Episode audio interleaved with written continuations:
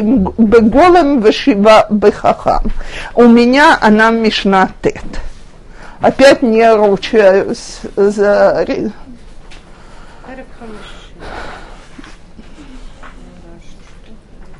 Мишна тет попробуйте. Шива дворим беголем вешива. Так, значит, семь вещей у глупца и семь у мудреца. Хахахам ино ну медабер лифней миша гадол мимено бехохма убаминьян. Мудрец не говорит перед тем, кто старше его по возрасту или по разуму, по разуму или по возрасту, слегка, и не влезает Э, в слова других, вейно нихнас летох диврей хаверов, не невгал лашив и не стремится быстро ответить, э, спрашивает в соответствии с темой и отвечает по существу, что Элкиньян вымышивка и в Омер Ал-Рейшон в Алахарон Ахарон. И на первое отвечает первым делом, а на последнее в конце. В Алмаше Лошама Омер Лошама ты. И то, что он не слышал, говорит, что он не слышал. В Моде Аллахаймет и признает правду. И все эти вещи перевернутые можно найти у глупца. То есть глупец нарушает все эти правила. Какие же правила? Мудрый человек не говорит перед тем, кто старше его, кто важнее его по мудрости и старше его в годах. Почему? Потому что мудрость приобретается двумя путями. Есть люди, которые умные по способностям от рождения и так далее. Есть люди, которых, может быть, способности средние, но возраст и опыт придают им много мудрости. Как известно, энхахам кебал нисайон. Нет человека мудрого, как тот, который много пережил и испытал. Так вот, когда человек, он умный, он сперва ждет, чтобы высказались люди, которые умнее его. Э, во-первых, по возрасту, во-вторых, так сказать, что у этих людей больше знаний, чем у него, больше опыта на эту тему и так далее. Я думаю, что он иногда уступает первую очередь и из скромности, так сказать. Да. Теперь следующее. И не вмешивается в то, что говорит человек. Любимая израильская привычка. Все говорят хором. Так, э, так вот, совершенно ясно, что как только мы влезаем в то, что говорит кто-то другой, не дослушав его, мы не понимаем его мнение, мы не понимаем, что он говорит, начинается спор еще без того, чтобы мы что-то поняли, мы отвечаем, задаем вопросы о том, о чем еще не говорилось и так далее. Поэтому умный человек сперва дослушивает. Вейно не вгалашив, не торопится отвечать. Человек, который уверен в себе, когда он слышит вопрос или, так сказать, он слышит какое-то утверждение, которое противоречит тому, что он сказал, ему не нужно торопиться и быстро-быстро отвечать на это он способен обдумать эту фразу. Когда человек не уверен в своих вещах, в том, что в мыслях, в э, словах, ему поскорее нужно это отпихнуть, отбросить мячик. Так вот, умный человек словесным теннисом не занимается, он обдумывает. Шуэл иньян в галаха считается, что нельзя что вопросы не по теме, так, э, когда люди учат Тору, они не только отвлекают, но, скажем, человек учит про кидуша, э, выберем любую тему, значит, Гилхот Песах. Вдруг ему кто-то задает вопросы про Гилхот Шаббат.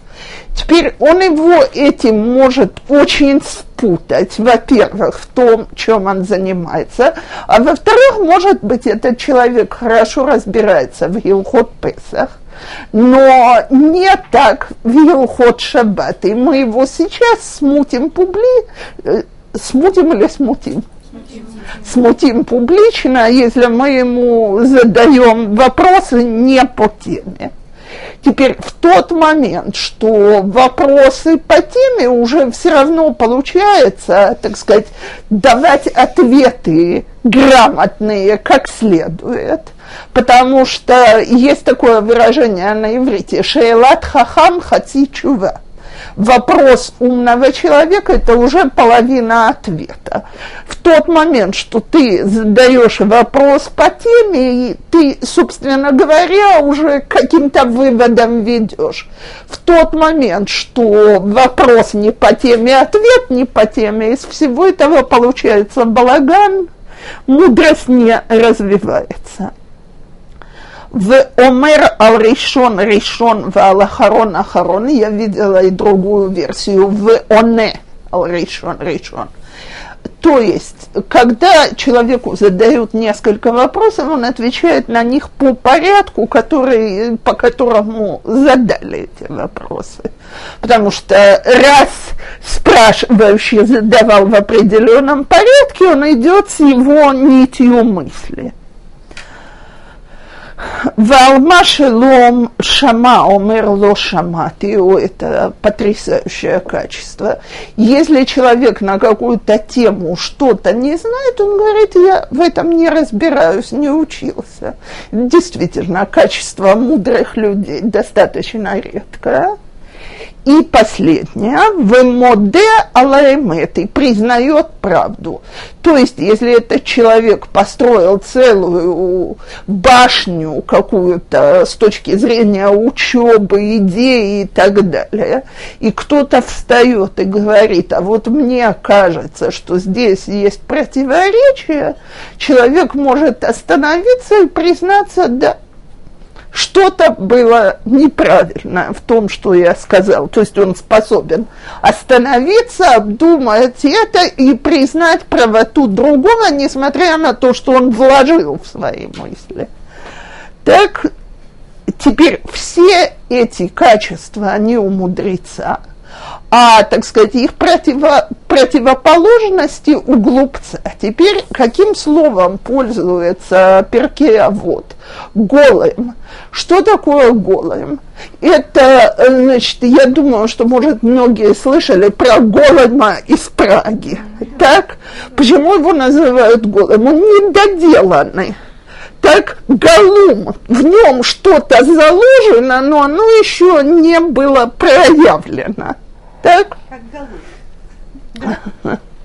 Это не от одного корня. Во всяком случае, слово хомер гелем есть на иврите. Гелем – это первоначальные материалы, из которых мы что-то делаем. Так вот, у голема они у глупца и есть какие-то данные, но они еще не обработаны, потому что он не стремился э, вот эти вот качества воспитать в себе, а поэтому он не позволяет себе развивать свою мудрость. Это первоначальное, что не, не проявлено, то есть не развито. Да. и он, не вот именно, и он сам себе мешает это развивать тем, что, так сказать, вот эти вот черты характера, он над ними не работает.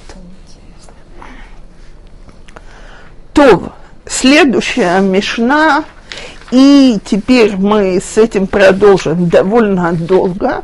Это мешна, э, тут есть или одна длиннючая, или, как я сказала, есть издание, где она разбита на несколько.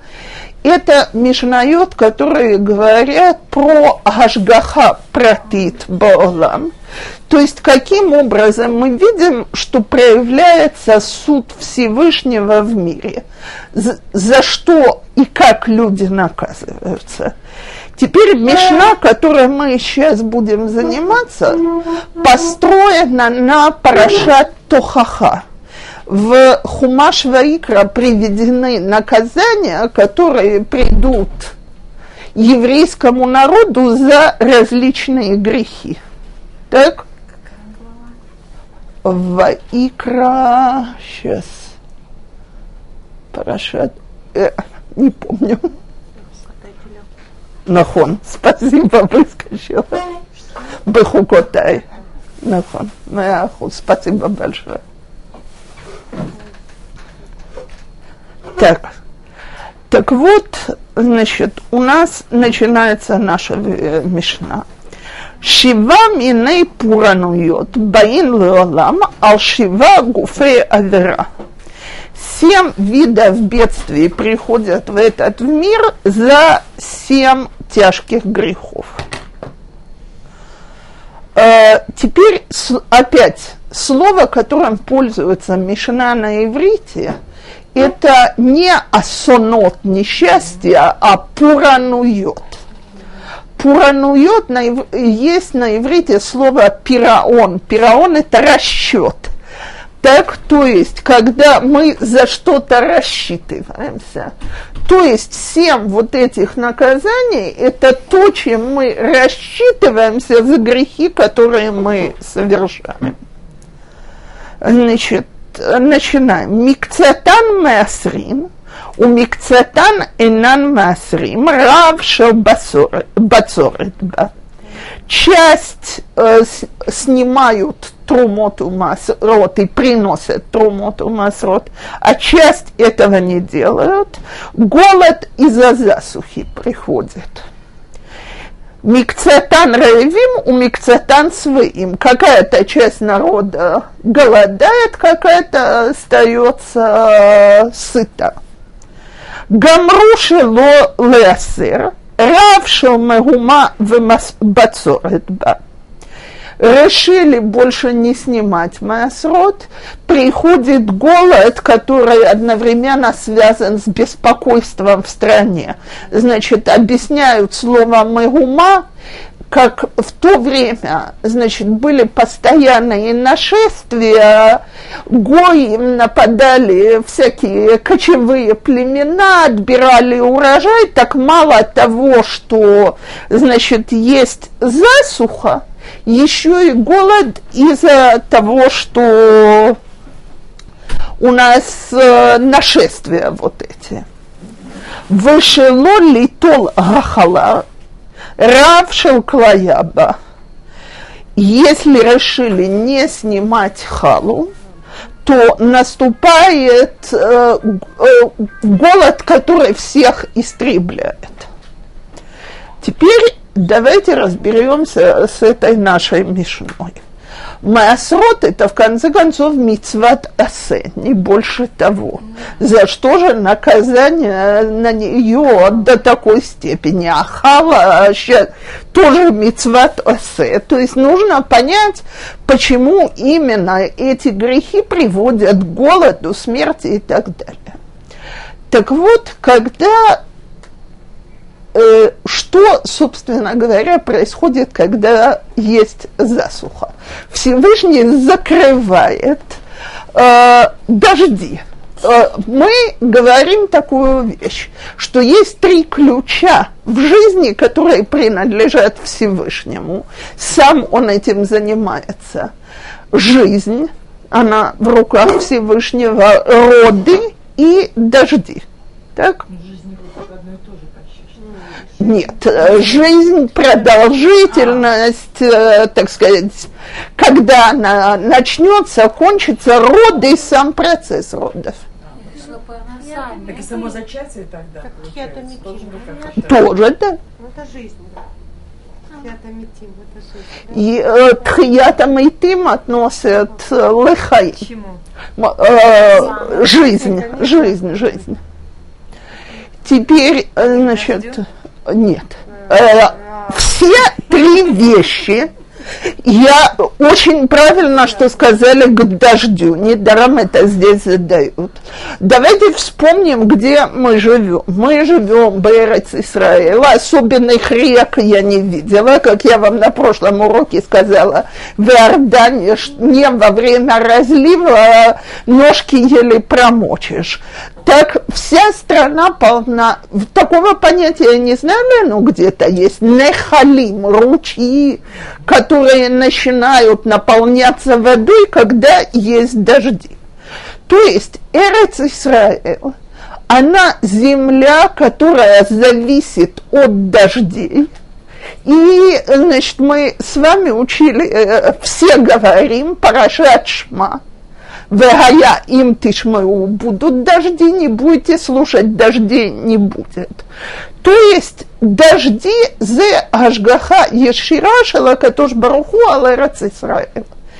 Теперь, каким образом человек демонстрирует, что он верит в то, что Всевышний следит за тем, что происходит на этой земле?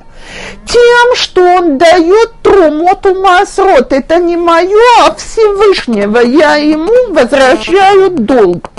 В тот момент, что мы это не выполняем, наступает засуха. Теперь, пока, значит, пока хотя бы часть приносят масрот, так таким образом, э, значит, засуха она только частичная. Когда все перестают приносить масрот, э, то уже не только засуха, а и, так сказать, всякие неприятности в стране мешают собрать урожай. Но когда отказываются снять халу, это уже, извините, просто плевок Всевышнему в лицо, потому что масрот это много, это нужно снимать 10%, 20% лемайсы, 10 лавиим, второе массерани, там всякое есть. А тут что такое хала? Минатора эн лашиур. То есть по Торе вообще любой кусочек теста, который ты отщипнул, яцата ли хова. Во времена храма говорили, у кого, так сказать, щедрое сердце снимает одну сороковую. Кто кто скупец снимает одну шестидесятую, средние снимают одну пятидесятую, два процента. Это почти неощутимо. И то это мидиврай хахамим, это то, что мудрецы велели. По Торе любой кусочек теста, который я отщипну меньше, чем казает, так, и скажу горей зу халай, значит, я посвятила это тесто Всевышнему, так, и признала, что еда, которую я получаю, она от Всевышнего. Если даже это не делает, наступает засуха, которая истребляет все, потому что люди демонстрируют, что они вообще не признают власть Всевышнего в этом мире. Да. Только когда я замешиваю. Теперь в тот момент, что я вылила жидкость в муку, это уже значит, что я начала приготавливать тесто. С этого момента я могу снять оттуда халу. Обычно снимают, когда уже замесили тесто. Теперь есть минимальный шиур, до которого это еще не считается кусок теста, который мы с него снимаем халу. Теперь, поскольку я не готовилась к этому, то я предпочитаю по памяти точно не говорить, но, насколько я помню, меньше 1300 грамм не надо снимать. Вообще не ручаюсь сейчас э, за свою память. Тесто, тесто. Муки но из, из какого количества муки вы сделали? Из какого количества муки я делаю это я тесто? Да, я не поняла вопроса. Больше килограмма, чтобы снять да. Есть, э, значит, есть такие, которые увидят, что у них это уже Мишна Юдалов, есть такие, которые это все увидят как продолжение Мишны Юд. Девер, мор, балеолам, על המיטות האמורות בתורה, שלא נמסרו לבית דין, ועל פירות שביעית, חרב בא לעולם, על עינוי הדין, על עיוות הדין, ועל המורים בתורה שלא כהלכה. Мол приходит на землю за то, что не были переданы суду преступники, караемые смертью по Торе, и за нарушение заповедей о плодах седьмого года. Меч приходит на землю за медлительность суда, за извращение истины на суде и за ложное толкование Торы. Теперь, значит, давайте разберемся и здесь, потому что вещи кажутся совершенно неуравновешенными. Значит, когда мы мы не передаем преступников, которых нужно было бы наказать по целому ряду причин, суду, то есть они богатые, они отделываются взяткой, их положение. Значит, один из известных примеров времен э, Мишны – это царь Гордус Ирод, которого Санедрин боялся судить. И несмотря за то, что за ним числились убийства, и тогда Раби Шимон бен Шетах им сказал, вы боитесь его, он еще вас всех убьет.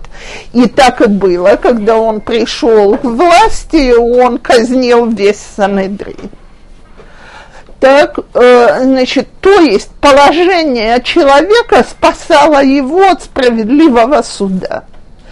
Так вот, для того, чтобы наказать такого рода преступников, Всевышний посылает мор, что это, так сказать, наказание свыше, бы едей шамаем, и таки, э, смерть от рук небес, и таким образом наказаны преступники, и с ними же вместе, когда наступает мор, наказываются и праведники за то, что они не выполнили свою роль и не добились того, чтобы справедливый суд совершался. Если люди не виноваты, что преступник не понял. Да считаются? Нет, конечно. Речь идет тогда, когда ясно, что здесь крутится. Девочки, знаете, я не хочу говорить о современной политике. Так, ну, когда у нас глава правительства, которого, так сказать, оправдывают за нарушение законов страны и объясняют, что он не, зна- не слышал, не видел, не знал, не понимал, так трудно сказать, что в стране остается хоть какое-то уважение к справедливости.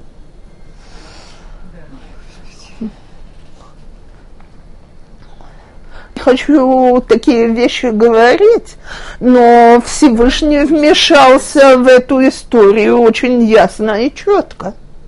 Я имею в виду нашего предыдущего Рошмамшала. Да, уж там ясно было. Да. Пседа, так вот, э, это очень-очень э, Ицхак Арабина.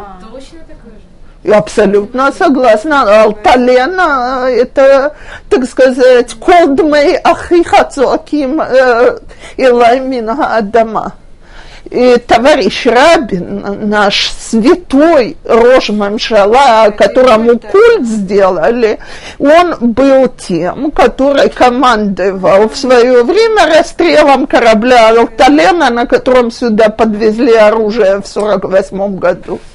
Так э, божеская справедливость, она, девочки, иногда так под фонарем бросается в глаза, очень видно.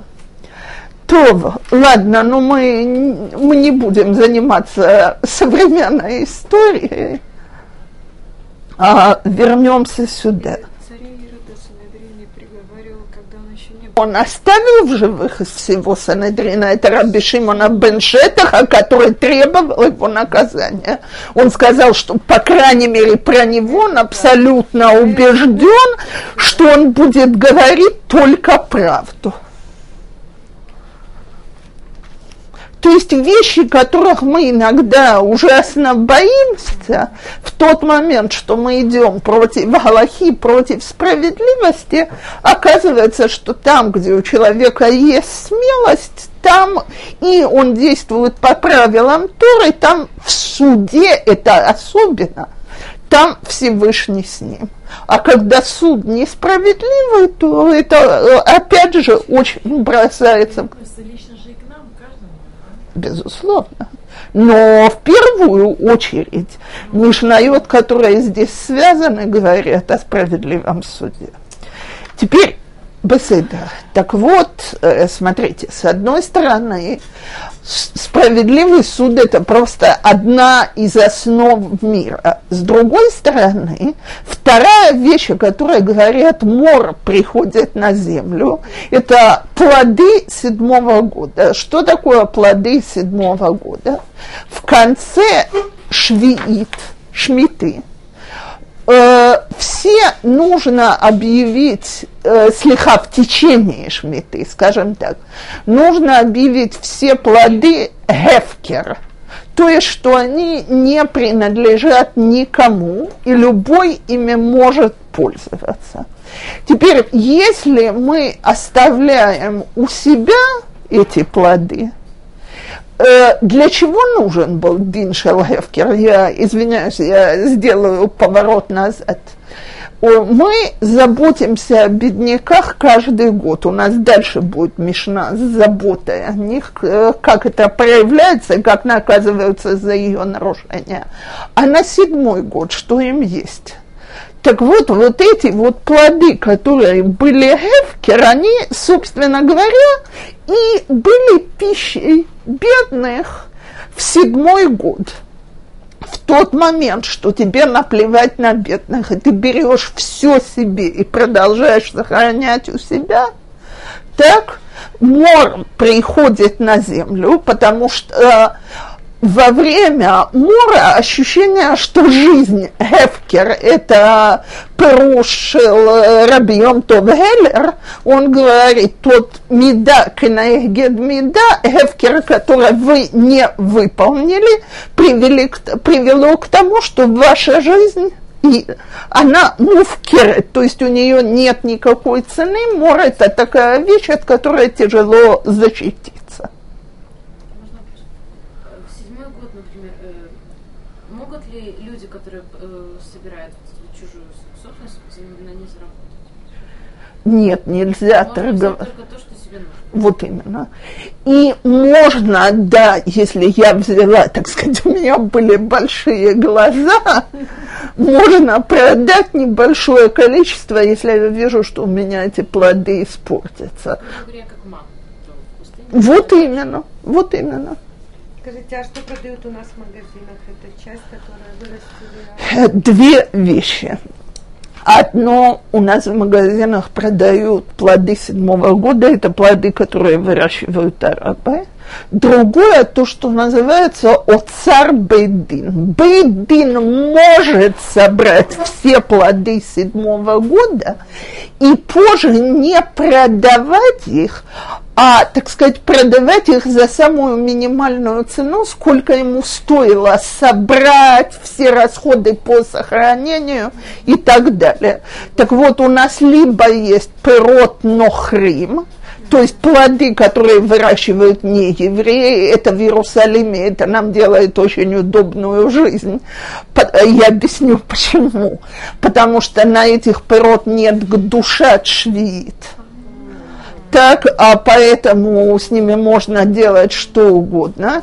Теперь в Бнейбраке почти не продают пирот Нохрим, а в основном продают пирот Шелоцар Бейдин. На них есть к душа швид, и тогда там тысячу и одна галаха, которую перед Шнат Шмита нужно очень хорошо учить. Ну, там не намного дешевле это. Нет, Не получается дешевле. нет. Пакетики с кожицей. Это не только пакетики с кожицей и с косточкой, это не всяк, по-всякому можно пользоваться и так далее. Через два.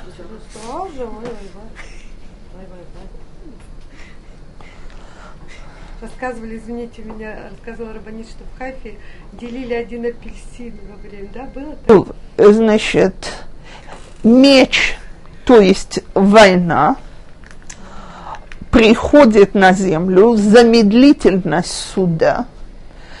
Что значит медлительность суда? Это то, с чем сталкиваются сегодня в государстве.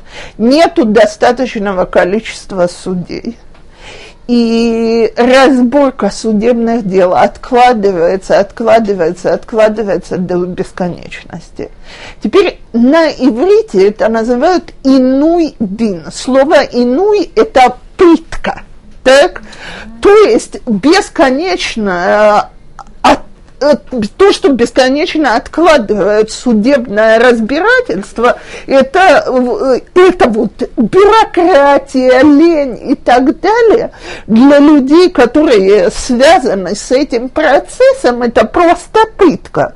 Э, Потому что даже если мы сегодня возьмем, когда мы не говорим о смертных приговорах, подумайте о человеке, у которого это вопрос жизни и смерти, это откладывается разборка без конца. Но не надо так далеко. Допустим, кого-то обвиняют в взяточничестве. Пока что он хочет на следующих выборах баллотироваться, а его посыпают и обливают грязью, поскольку на нем висит вот такое вот обвинение. А теперь очень часто на суде выясняется, что оно абсолютно ложное, но пока что несколько лет имя этого человека смешано с грязью. Бракоразводный процесс, который тянется годами, это одно из израильских удовольствий. Оба связаны между собой, не могут начать какую-то новую жизнь и т.д. и т.п. То есть, как мы не возьмем, иной дин – это жуткая пытка для человека, и это означает, что судьи не выполняют свои обязанности за извращение истины на суде ал-ивут дин, так то есть, когда э, мы, так сказать, за несправедливый суд, скажем так, когда данные рассматриваются неправильно, свидетельства подстраиваются, и ал гаморим Тора шелокой галаха. И когда обучают Торе неправильно, то есть человек, э, смотрите, есть какие-то принятые толкования, принятое мнение, человек либо восстает против него специально, либо не пытается правильно узнать, ну что нам идти дальше сегодня? Я в университетах знаю кучу специалистов, которые серьезно учили Танах, Гмару и так далее. Но преподавание, оно совершенно не построено на вере Всевышнего. А дальше у нас получается извращение Торы. То есть, э, как это может быть? Девочки, ну давайте самый простой пример. В тот момент я не хочу специально э, что-то конкретно приводить, но э, я, например, в свое время учила курс э, не по Торе, я учила курс по истории. Теперь у нас там был преподаватель, который утверждал, что все запрещения Еваным, так, запрещения, которые греки ввели, е- э, это наказание за восстание евреев. То есть евреи восстали, потому что они боролись за национальную независимость, а, значит, за это греки их наказали тем, что они запретили соблюдать религиозные правила евреев. Какой на восстание был? Все перевернуто. Теперь давайте разберемся, зачем это нужно. Значит, во-первых, это позволяет написать очень интересную статью, которую я в свое время читала и учила, и сделать вокруг этого шум. У него, кстати, в его теории есть идея, э, есть зерно, которое я готова объяснить. Он говорит, эллинисты были очень терпимые. Можно было поклоняться любым богам. С какой стати именно еврейский бог им мешал? А, и в Талмуде есть куча объяснений, почему философия э, Греции противоречила и должна была бороться с еврейской философией. Значит,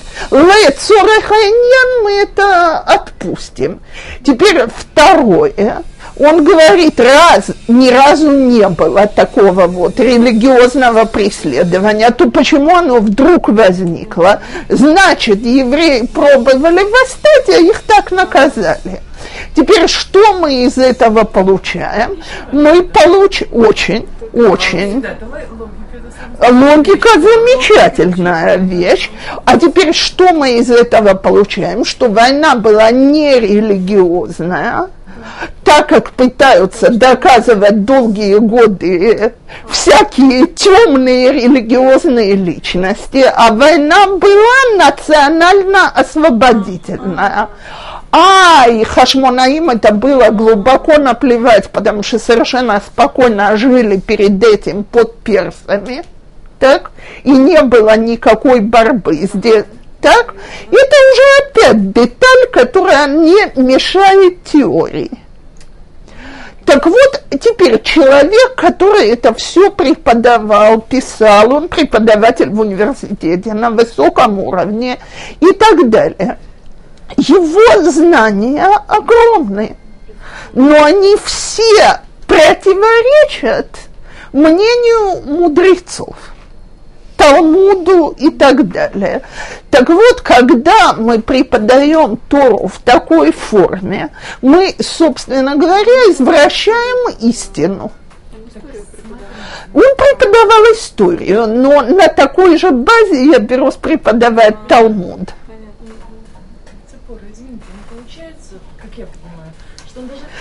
Аксиома вторая. Мир создан по Торе. Аксиома третья, Всевышний передал мудрецам право истолковывать Тору, и мы полагаемся на их толкование. В тот момент, что мы не принимаем эти три аксиомы, мы извращаем Тору. Хотите гораздо более старый исторический пример, пожалуйста, Цдоким или Караим, которые не принимают третью из этих аксиом. Получается, да, но такое преподавание, такое преподавание Торы является таким ее извращением, что война приходит в мир, потому что мир шалом, так, Шлаймут может быть построена только на правильном понимании и внедрении Торы в жизнь. Теперь как мы внедряем Тору в жизнь? Справедливым судом. Как мы ее правильно понимаем? Правильным толкованием мудрецов. Если это не делается, в мир приходит война. То, двигаемся дальше. Извините. בא לעולם על שבועת שווא ועל חילול השם, גלות בא לעולם, על עבודת כוכבים, על גילוי עריות, על שפיכות, על שפיכות דמים ועל שמיטת הארץ. Нашествие диких зверей приходит в мир за лож, ложные клятвы и за осквернение имени Всевышнего, святости Всевышнего изгнание приходит этот мир за три э, верот хамурот, то есть э, поклон, идолопоклонство, за э, э, кровосмешание и за убийство, и за нарушение законов о шмите. Теперь давайте, значит, первое – Нашествие диких зверей – вещь совершенно противоестественная, потому что, в принципе, звери боятся человека. Когда звери Почему звери боятся человека? Потому что человек это, так сказать, создание Всевышнего, на котором лежит эта вот печать Всевышнего, что он его создал править миром. Теперь в тот момент, что человек оскверняет имя Всевышнего, а он его может осквернить каким-то своим поступком или тем лжеклятвой, недаром же э, это еще в это деброд приводится, запрещение а э, лжеклятв, и человек как бы снимает с себя вот этот вот знак – что он создание Всевышнего. С этого момента дикие звери перестают его бояться, и могут быть вот эти вот нападения диких зверей. На эту тему в самом Танахе приводится интересная история, что после того, как э, в Сефер Млахим, по-моему, это Перек Юд, э, Хевек Бет, Перек Юд Хед, или Юд Зайн, или Юд Хед. Значит, э, после того, как евреи были изгнаны Ассирией из Израиля, то есть асерет, изгнание Асерет Ашватим, десяти колен, Ассирия тогда занималась переселением народов. И народы, которые привезли сюда в страну, начали страдать от нападения львов на них. И тогда, значит, они обратились к царю Ассирии, и тот им сказал, что, видимо, вы не чтите Бога страны. Прислали сюда одного из Коаным, и тот их научил, каким образом поклоняются Богу страны. Так написано, что они даже не при, они продолжали заниматься идолопоклонством, но они приняли, что есть Всевышний. Так и после э,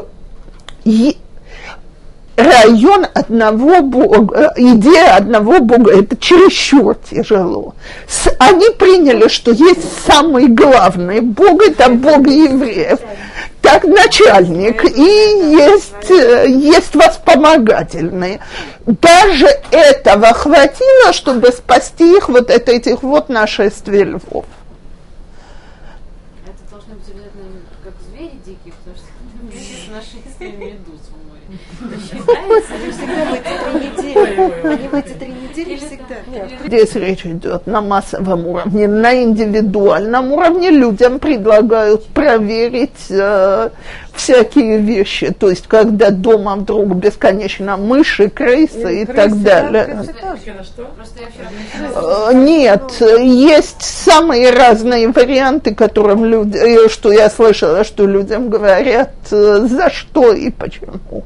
А поэтому я советую проверить индивидуально, что нужно исправить, на что это намекает.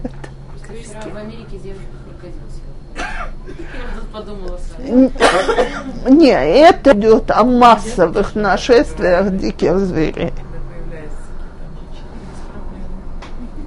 Изгнание приходит за три нарушения самых, э, э, так сказать, смертных грехов и за шмиту.